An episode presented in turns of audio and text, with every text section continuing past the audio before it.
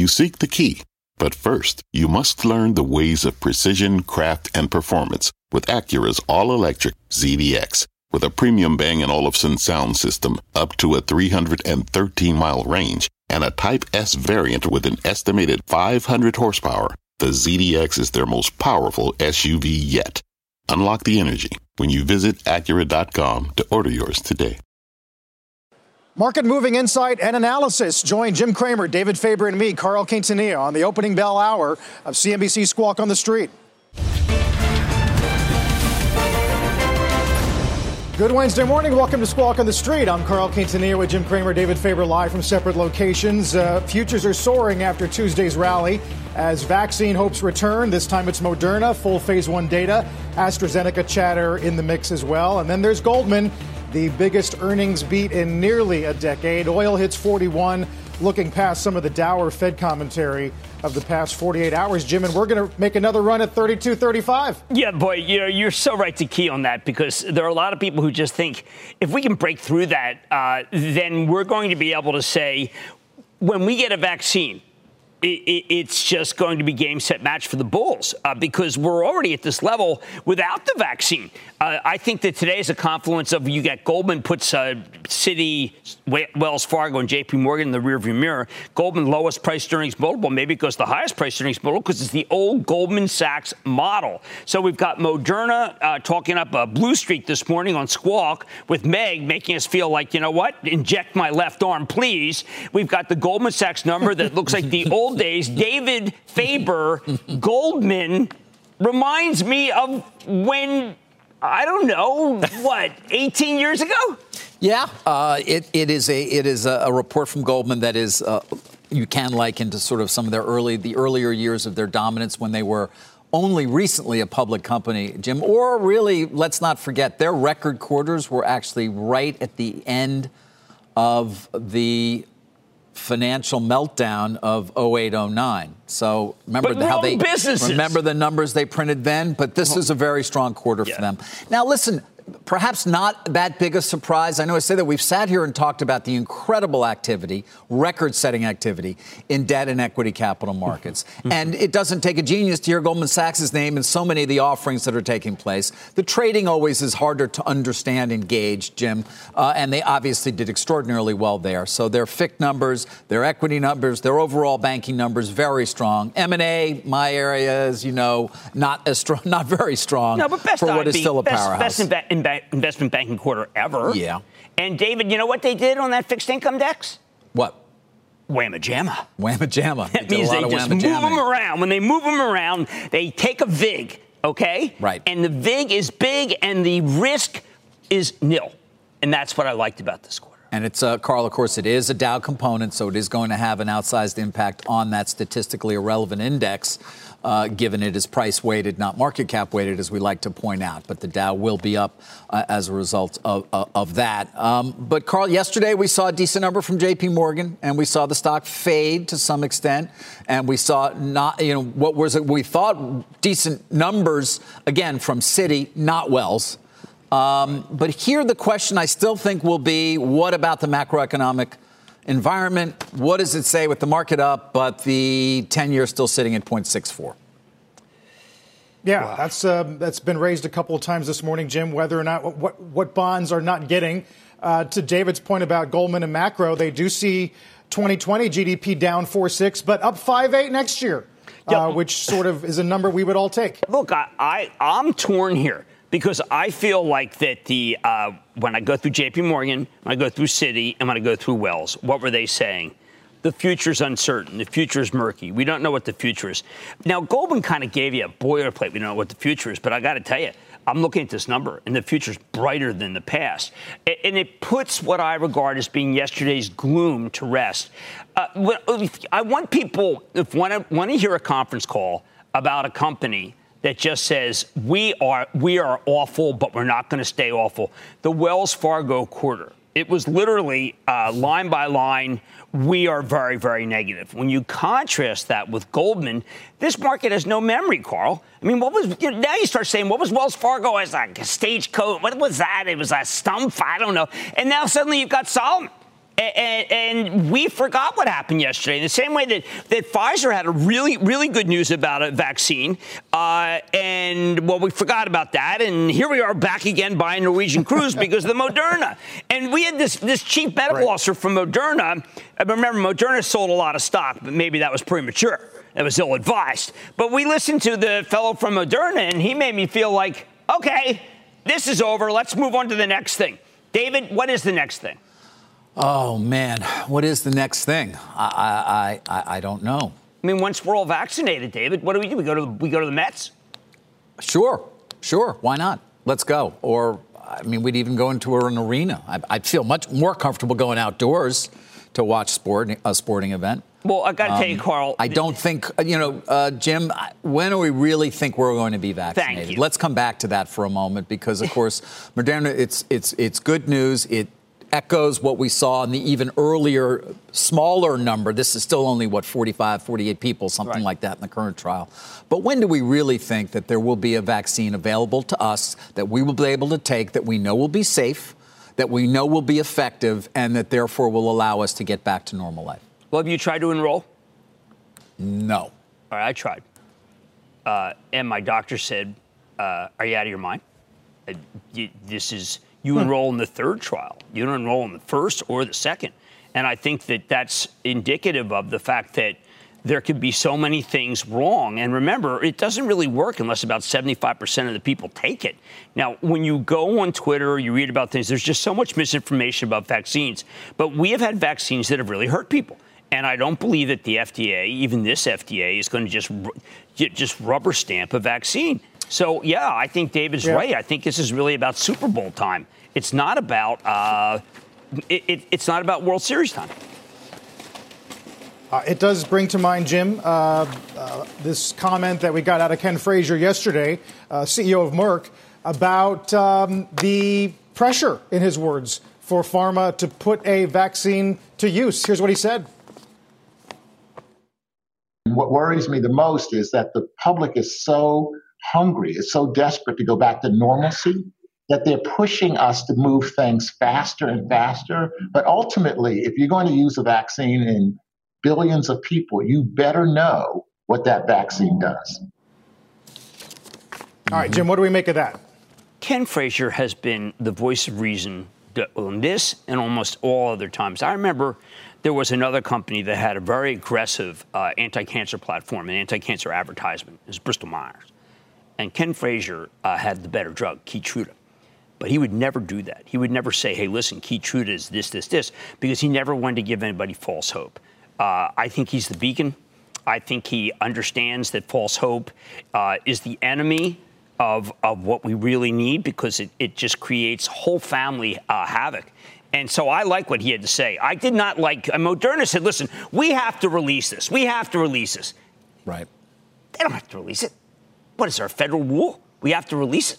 David, is there some rule which says no. we have to hype it after 57 days? No. Is I mean, I know, in the Constitution, must hype vaccine and, after, was that the 28th Amendment? And you've made the point that Moderna is somewhat promotional as a company. Yes. That said, they come on, uh, they get strong questioning from Meg Terrell, and, and people can make their own decisions in terms of what they're saying. But they are promotional. We know that. Remember the stock sale as well that took place after a, another release of news that they didn't have to put out there into the marketplace, perhaps. Uh, I would come back to Merck and, and point out, as I have many times, they are more focused on the oral antivirals that they believe will be potentially effective. EIDD 2801, which I've talked about a bunch of times. Roger Perlmutter, the man who runs, uh, is president of Merck Research Laboratories, is certainly positive on that. So they're going in a somewhat different, at least having a different focus which may be one reason why Mr. Frazier is saying the things that he is. They are more focused on trying to get into the marketplace an oral antiviral that can be taken earlier, if not even prophylactically, Jim, that would also halt the progression of the virus very early in transmission. Yeah, that's Regeneron's goal too, mon- right. monoclonal antibody. Uh, you know, Carl, the breadth of companies. I mean, you have to find a company. You have to look far and wide to find a drug company that's not involved in this. Uh, and notice, yep. it's an election year. You don't hear people talking about uh, outrageous prices of pharma. But I will. There's one document that I want to see. I want to see if anyone sold any stock at Moderna today or tomorrow because that will really determine to me what? whether I, whether this thing has just got to be put a total asterisk. If they sell stock, right? I mean, uh, memo, memo to Moderna, you don't have to sell. Just sit on it. yeah, there there is a Form uh, 4S, Jim, uh, the CEO and the CMO uh, with uh, insider sale. Uh, it seems like every time we get episodic data there, it, it's accompanied by some kind of stock sale, whether it's prearranged or not. And Dr. Zaks did comment on what Ken Frazier said when he talked to Squawk Box this morning. Take a listen. I can't comment to his statement except to say that I believe we have an ethical obligation to advance this vaccine as fast as possible, given the unmet need on one hand and given what science enables us to do on the other. I think it is incumbent upon us to do this in a manner that's responsible, judicious, and accounts for uh, uh, the emerging understanding of the safety profile. And I think we're doing that by ensuring that our phase three is a large phase three. We should point out, Jim, also. Uh AstraZeneca is on the cover of Business Week. I mean, they're already doing 10,000 patient trials. Uh, ITV this morning with a piece that the Lancet is going to have positive news on AZN. So uh, you're right that we only need one shot to go right. in the goal, right? Lancet and we're going to take about 100 one, shots. Absolutely. Lancet was the first one that broke this. Uh, it's a little more opinion oriented. Uh, I know everyone has a view on New England Journal of Medicine, which is where uh, pretty straightforward, w- which is where the Moderna news came. Uh, Lancet, I think, is is a little more subjective. So I, I, care a lot about AstraZeneca. Again, I mean, AstraZeneca, that's an also ran drug company, so to speak.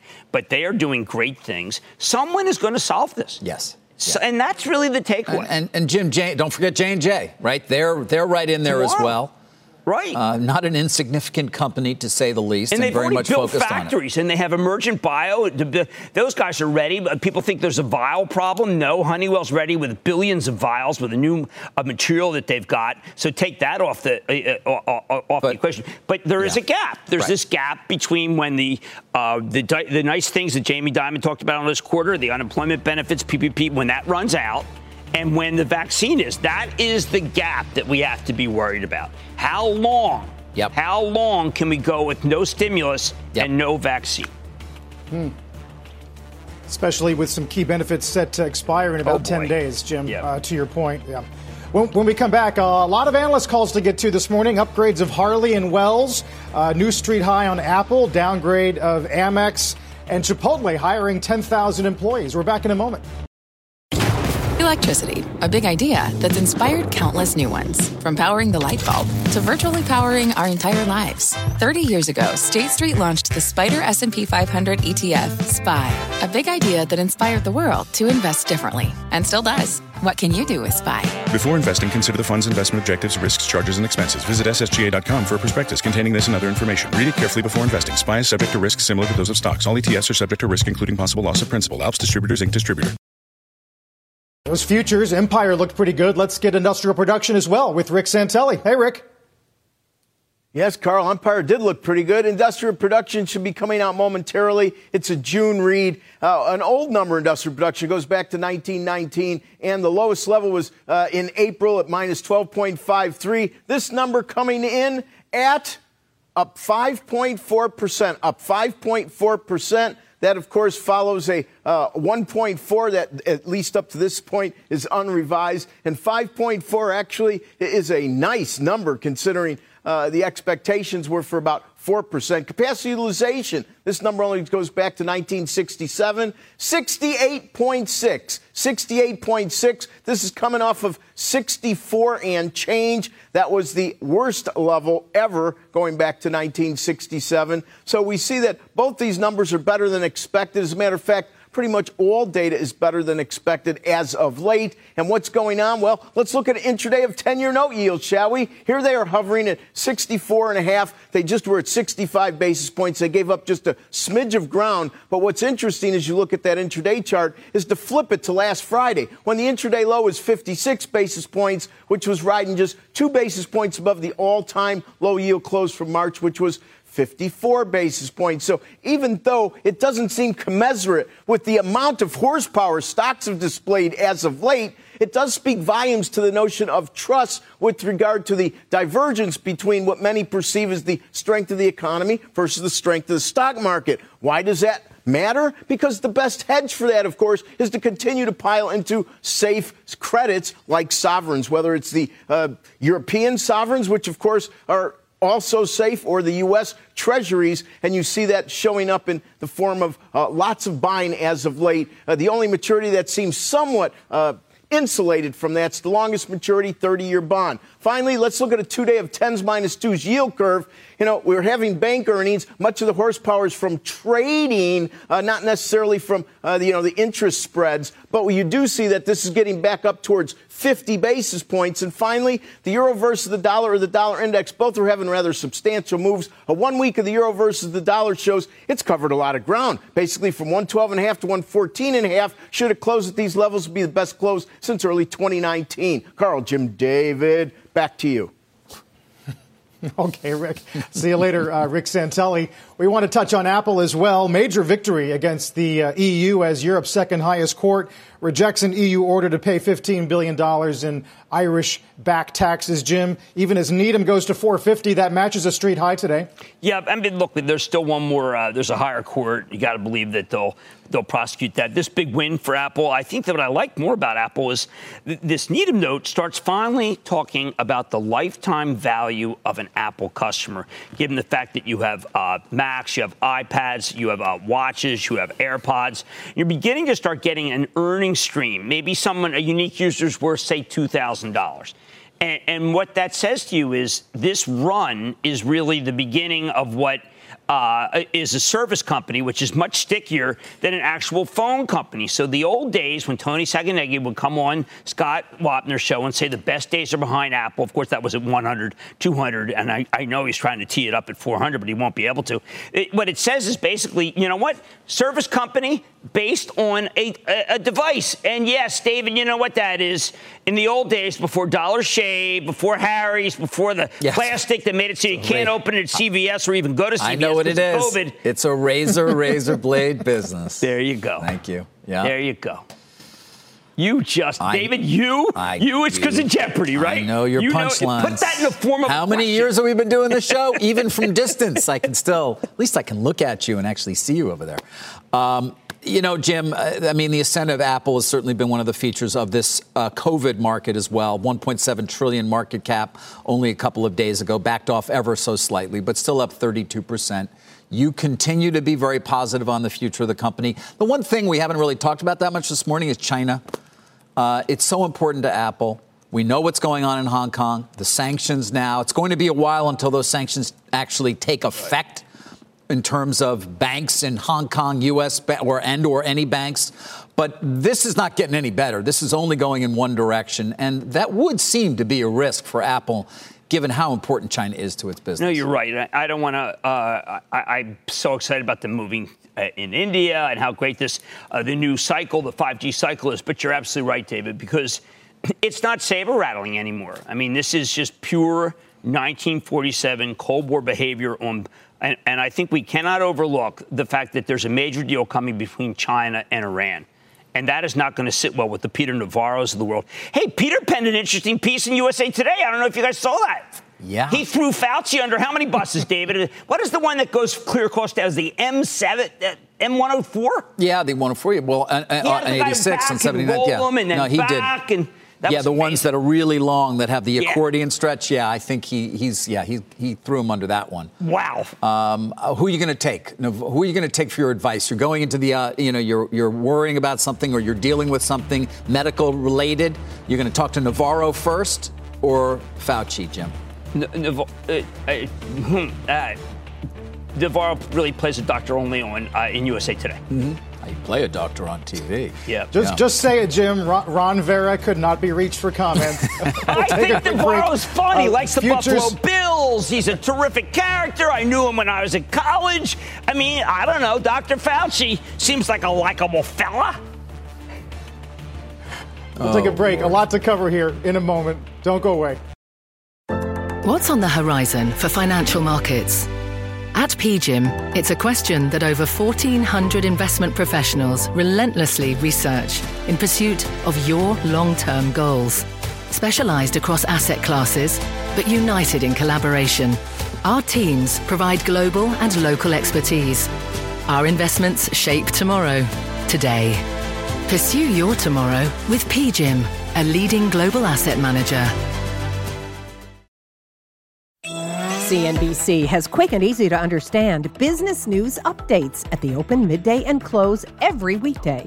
Markets, money, and more from Wall Street to Main Street. I'm CNBC's Jessica Ettinger. Follow and listen to CNBC Business News Updates wherever you get your podcasts.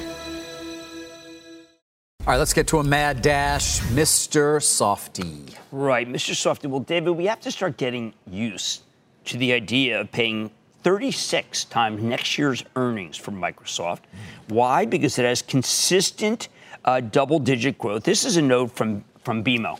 And what I find most interesting about this note, David, is we're beginning to try to justify very high price to earnings multiples on traditional growth stocks.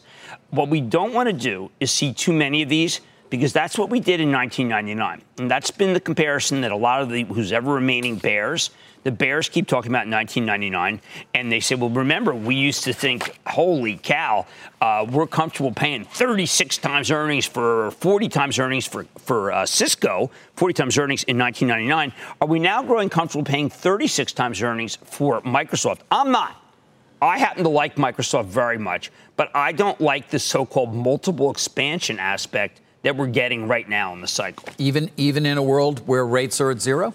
essentially, well, or with the zero bound? That's as a strat. If you're a strategist, you can say that. Uh, that that's really what has to happen.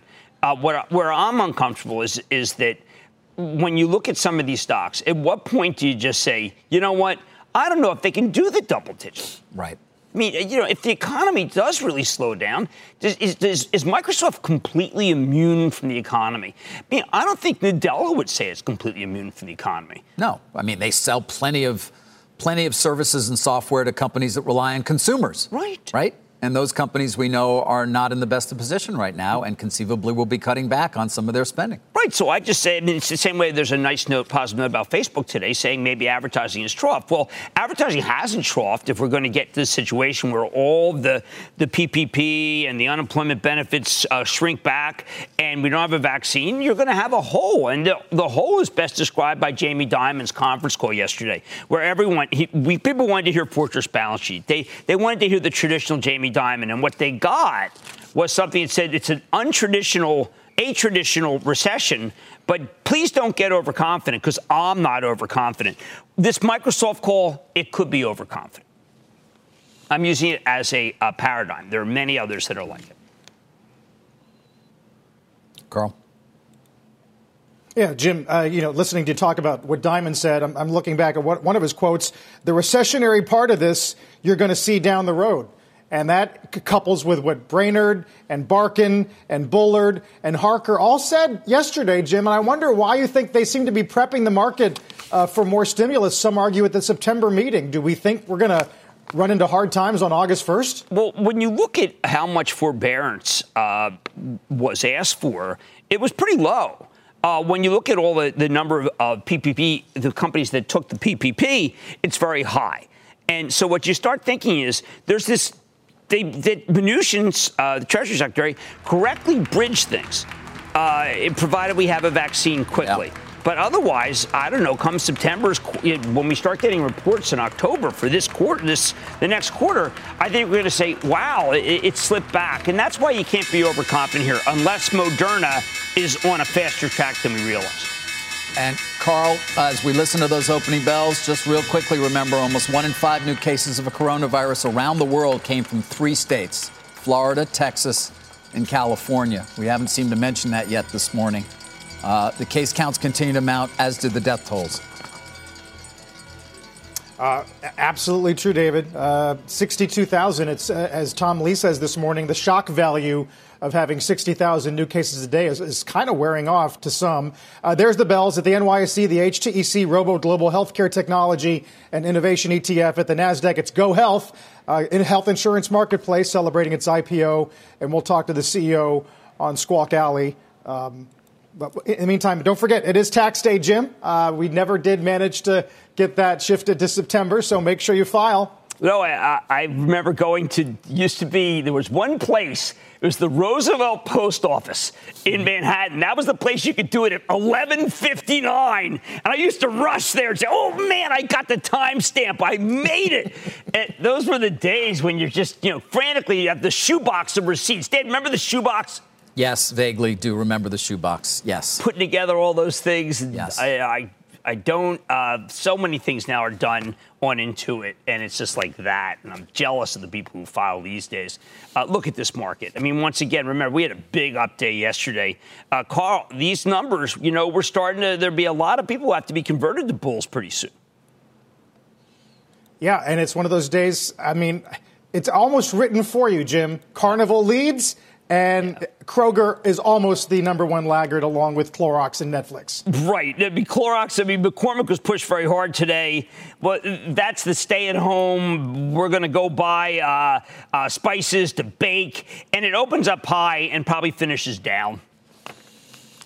Guys, um, a news, a bit of news to share this morning on the deal front. You know, during that period of March, April, May, we watched deals fall apart. We watched buyers walk away. We watched a number of things head to court. We also have continued concerns about deals that are still out there, as unlikely as it would seem uh, that there will be a potential for the p- buyer to walk away. Tiffany, for example, or actually in that case, even just get a, a lower price. But I come back to this because uh, Forescout today agrees to actually a new deal with uh, what was its previous buyer, Advent International.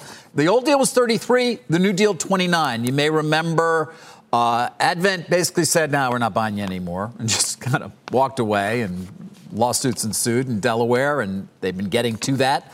Uh, but rather than actually continue the adjudication there, they agree to a new deal at 29. So that stock is going to be up. Uh, it is halted. I've still got it halted right now, so we'll keep an eye on that because it will be able to close uh, with relative, uh, uh relatively quickly. I want to make sure I see when they uh, when they actually expect to, to close. But uh, again, one of those deals that um, we saw, and some of them stuck, right? Remember, I mean, L Brands, Sycamore, that just didn't happen and they were able to walk away and uh, by mutual consent, surprisingly. This one, a lot of people said Advent did not have a strong case at all, uh, but rather than go through that, and it had been moved up because there was a timing issue as well.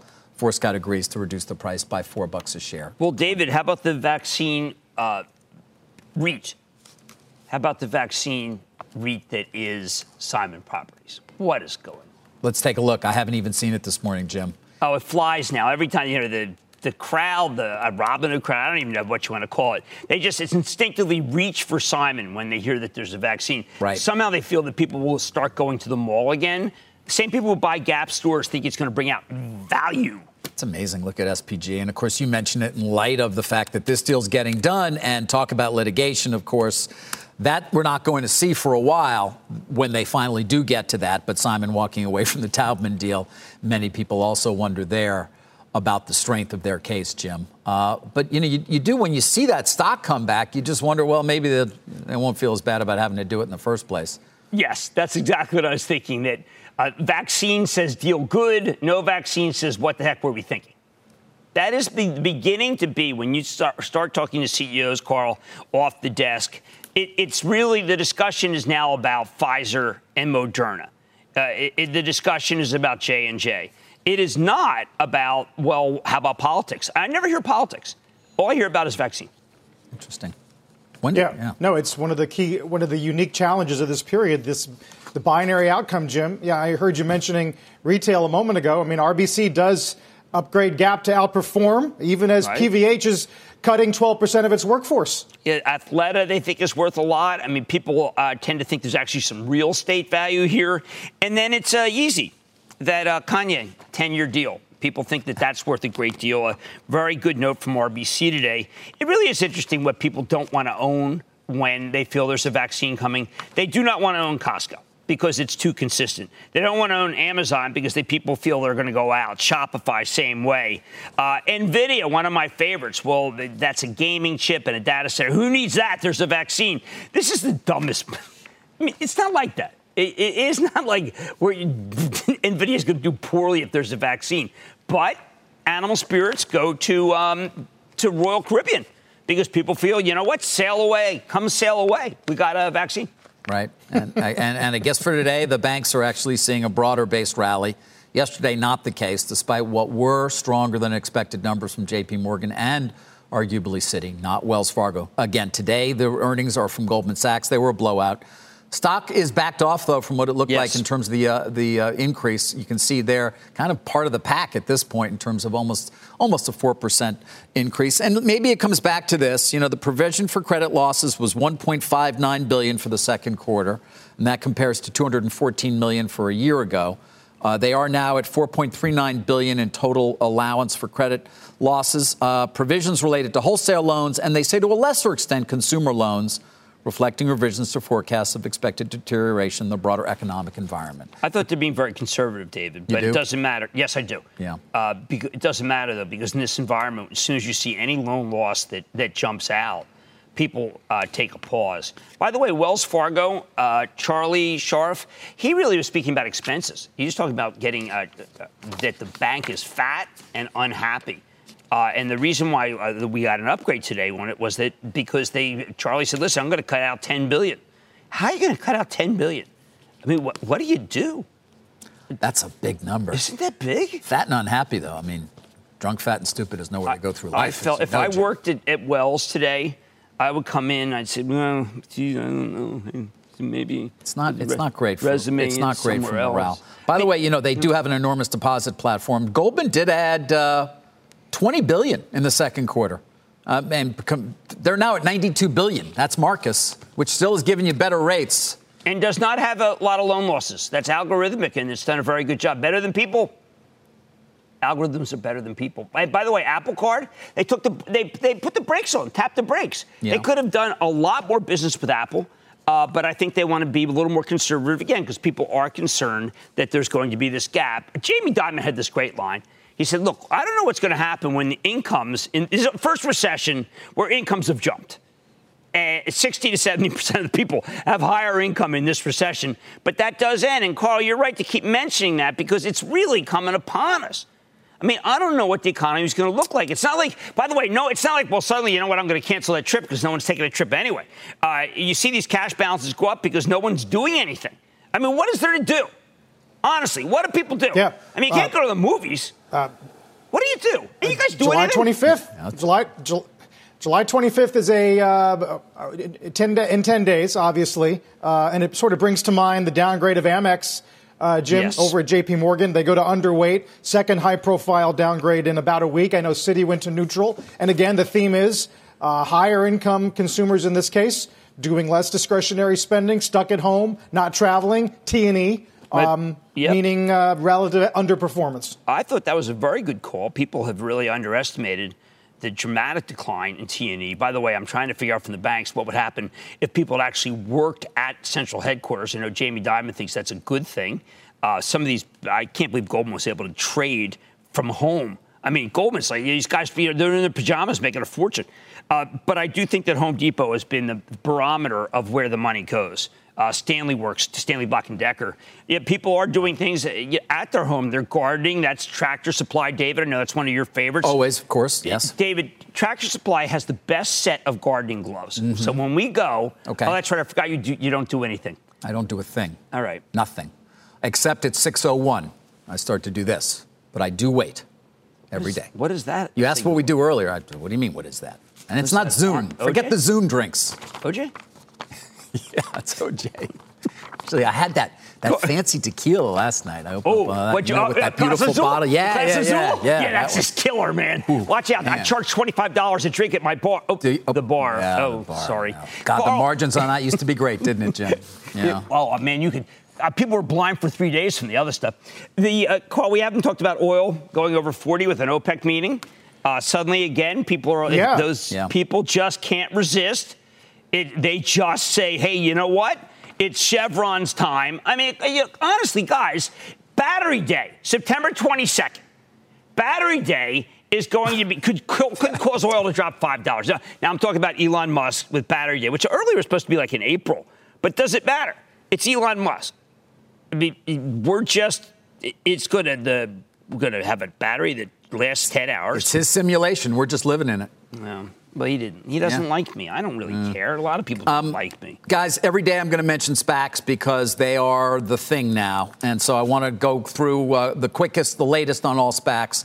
Um, remember, there's different gestations. You announce that you're going to actually uh, mount an offering, you file an S1 to create the blind pool of capital that then you're going to go out and do a deal. So this morning, we've got Fortress Value Acquisition Corp., which is already obviously an existing SPAC, announcing their deal.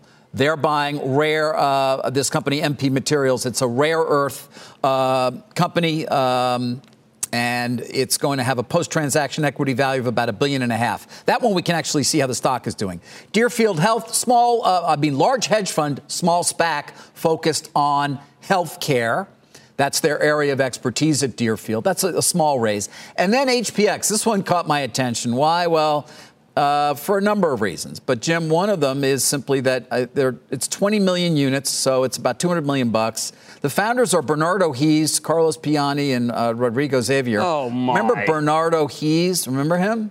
Oh. Yeah. You know, remember the how the stock did during his tenure from 15 to 19 at Kraft? Maybe we can remind people. Take a look. Oh. Um, but the, take, do we have the stock? Do we have that graph? I was hoping we did. Anybody can get money. Um, anybody can get whiz. money. I mean, that guy. Um, but remember, David, he was going to buy Unilever. It was just everything was Yes, going to save the day. So there it is. So there you got that going Oh. for you.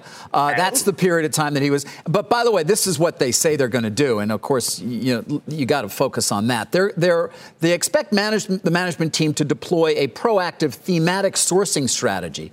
And focus their efforts on companies where they believe the combination of the founder's operating experience, deal making track record, professional relationships, and capital markets expertise can be catalysts to enhance the growth potential and value of a target business. There you go. Wow. So I'm sure you're going to. They left out fintech, uh, artificial intelligence, and machine learning. Yeah, wh- why And not cloud. throw those in It's a cloud-based food Why company. not throw those in there? But and tomorrow we'll probably get Ackman's gigantic SPAC, um, at least sort of hitting. Um, this is again a continued area of focus, an alternative for companies to go public. Remember, again, the process is you raise the money first. So that's when we talk about the offering. That's what's happening with this pricing of this deal we were just talking about, and then you obviously do the deal. We'll see how Fortress uh, performs today as well. Uh, and guys, real quickly on CoreLogic, which I've been following closely, of course, the only really contested kind of nasty situation out there. They did have that meeting yesterday, CoreLogic's management, some directors as well, with uh, Cannae and uh, Senator. Um, they want to be able to do due diligence. They want uh, a level of customer level diligence. They're not getting that from the guys at CoreLogic at this point who say, no, raise your bid first, then we'll give you diligence. In fact, it's the other way from the other guys. They're saying, no, give us diligence, then we might raise our bid. There's a look at CoreLogic at 67. Other private equity firms scrambling out there at least to try to figure out if they want to try and do something here. No formal process obviously underway at this point. Unclear whether there will be one, but you can act by written consent and call a special meeting. They say they may do that as soon as they're allowed to, July 28th. Carl. All right, guys, we got above 27K for the first time since uh, mid-June. Uh, Goldman leads the Dow. Uh, retail and travel lead the S&P. Let's get to Bob Pisani. Hey, Bob.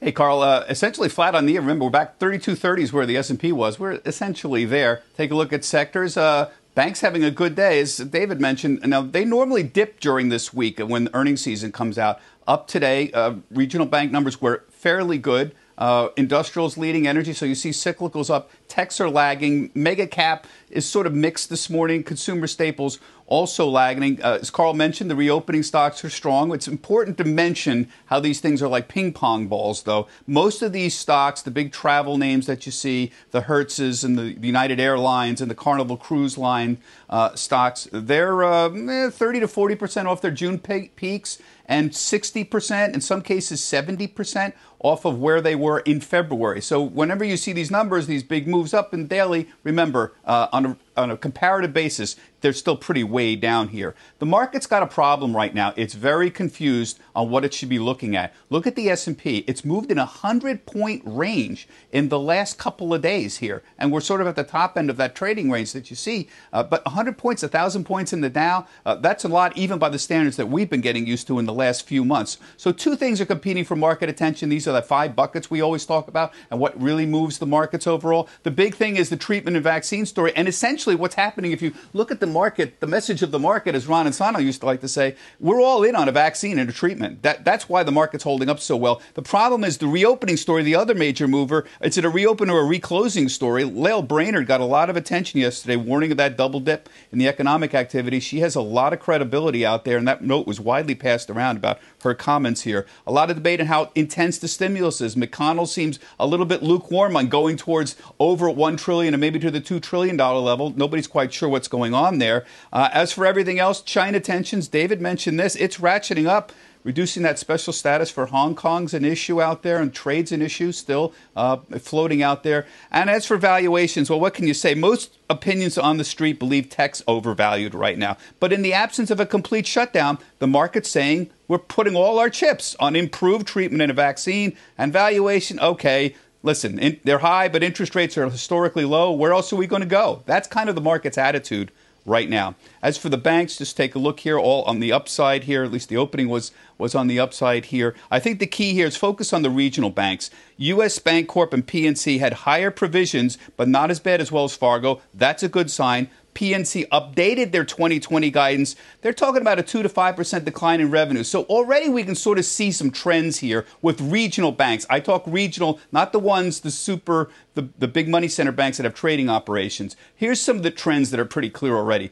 There's higher provisioning for loan losses, although Wells Fargo is a bit of an outlier. Low, average loans are, are, are lower, the amount of loans fees tend to be a little lower, and that's an important part of their revenues for these regionals, and net interest margins generally are weaker. As for Goldman Sachs here, just remember this is a trading operation. 50% comes from that global markets. That's the trading operation. It was 58% above analyst estimates. That's how far off the analysts were. And even investment banking, they were way off. And so this was a blowout quarter. Again, the key point here is Goldman Sachs does not have a lot in common with the regional banks uh, like PNC or U.S. Bancorp. Carl, back to you. All right, Bob, thanks. Uh, Goldman Sachs, the second biggest Dow gainer at the moment, right behind Raytheon. We'll take a break here as we did get above 27K for just a minute, hanging on to 3232. Former Fed Chair Ben Bernanke has a message for D.C. lawmakers in the wake of the pandemic. Uh, give states billions and you help the entire country.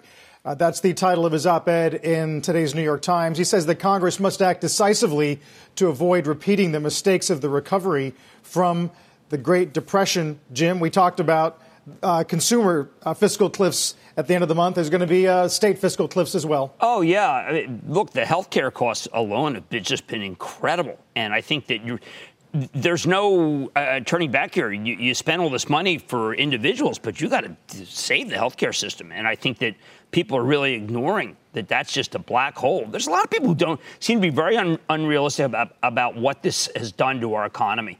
Uh, and what it's done to the states, and I think people have to pay attention to it. By the way, if you want a great piece in the New York Times, uh, Jim Stewart, Pulitzer Prize-winning uh, author Jim Stewart, did a piece yesterday about uh, Epstein and Deutsche Bank, and name names.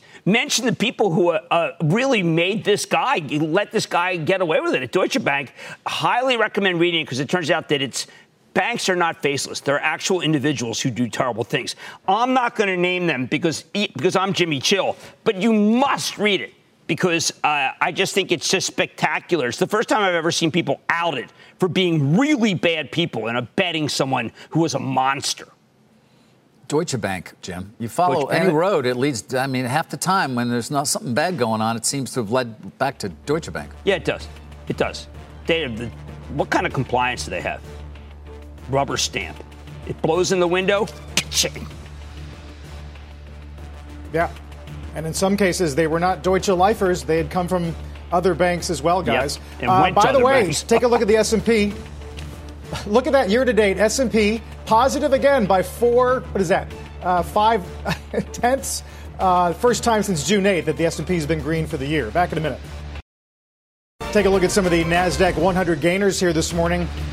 Uh, it's as if we're all going to travel uh, again. Expedia, Trip.com, Marriott among the top five, all with gains close to 7%. More squawk on the street continues in just a moment. Let's get to Jim and stop trading. Carl, you may not know Robin Farley, works at UBS. She'd been negative on Harley Davidson. She's the axe forever. She upgrades it today and just says it is time. Uh, even though it won't fix the demand problem, they're losing money pursuing some initiatives. But remember, this is an outdoor stock. Now, people might say, hey, wait a second, vaccine, you won't do it. But I went to Harley Davidson store about like two years ago and I brought the demographic down. I think that's changing. I like Harley here. Uh, earnings per share, okay. But the fact is, I love it when a bear goes to a bull hog. Yeah. Uh, I know BMO uh, upgraded it yesterday, Jim. They just uh, announced layoffs, which I think they branded uh, on, in the 8K as they called it the rewire. Yes. Which sort of points to everything we, we talk about companies trying to increase operating leverage uh, through layoffs. Yeah, new CEO uh, taking no prisoners, TNP.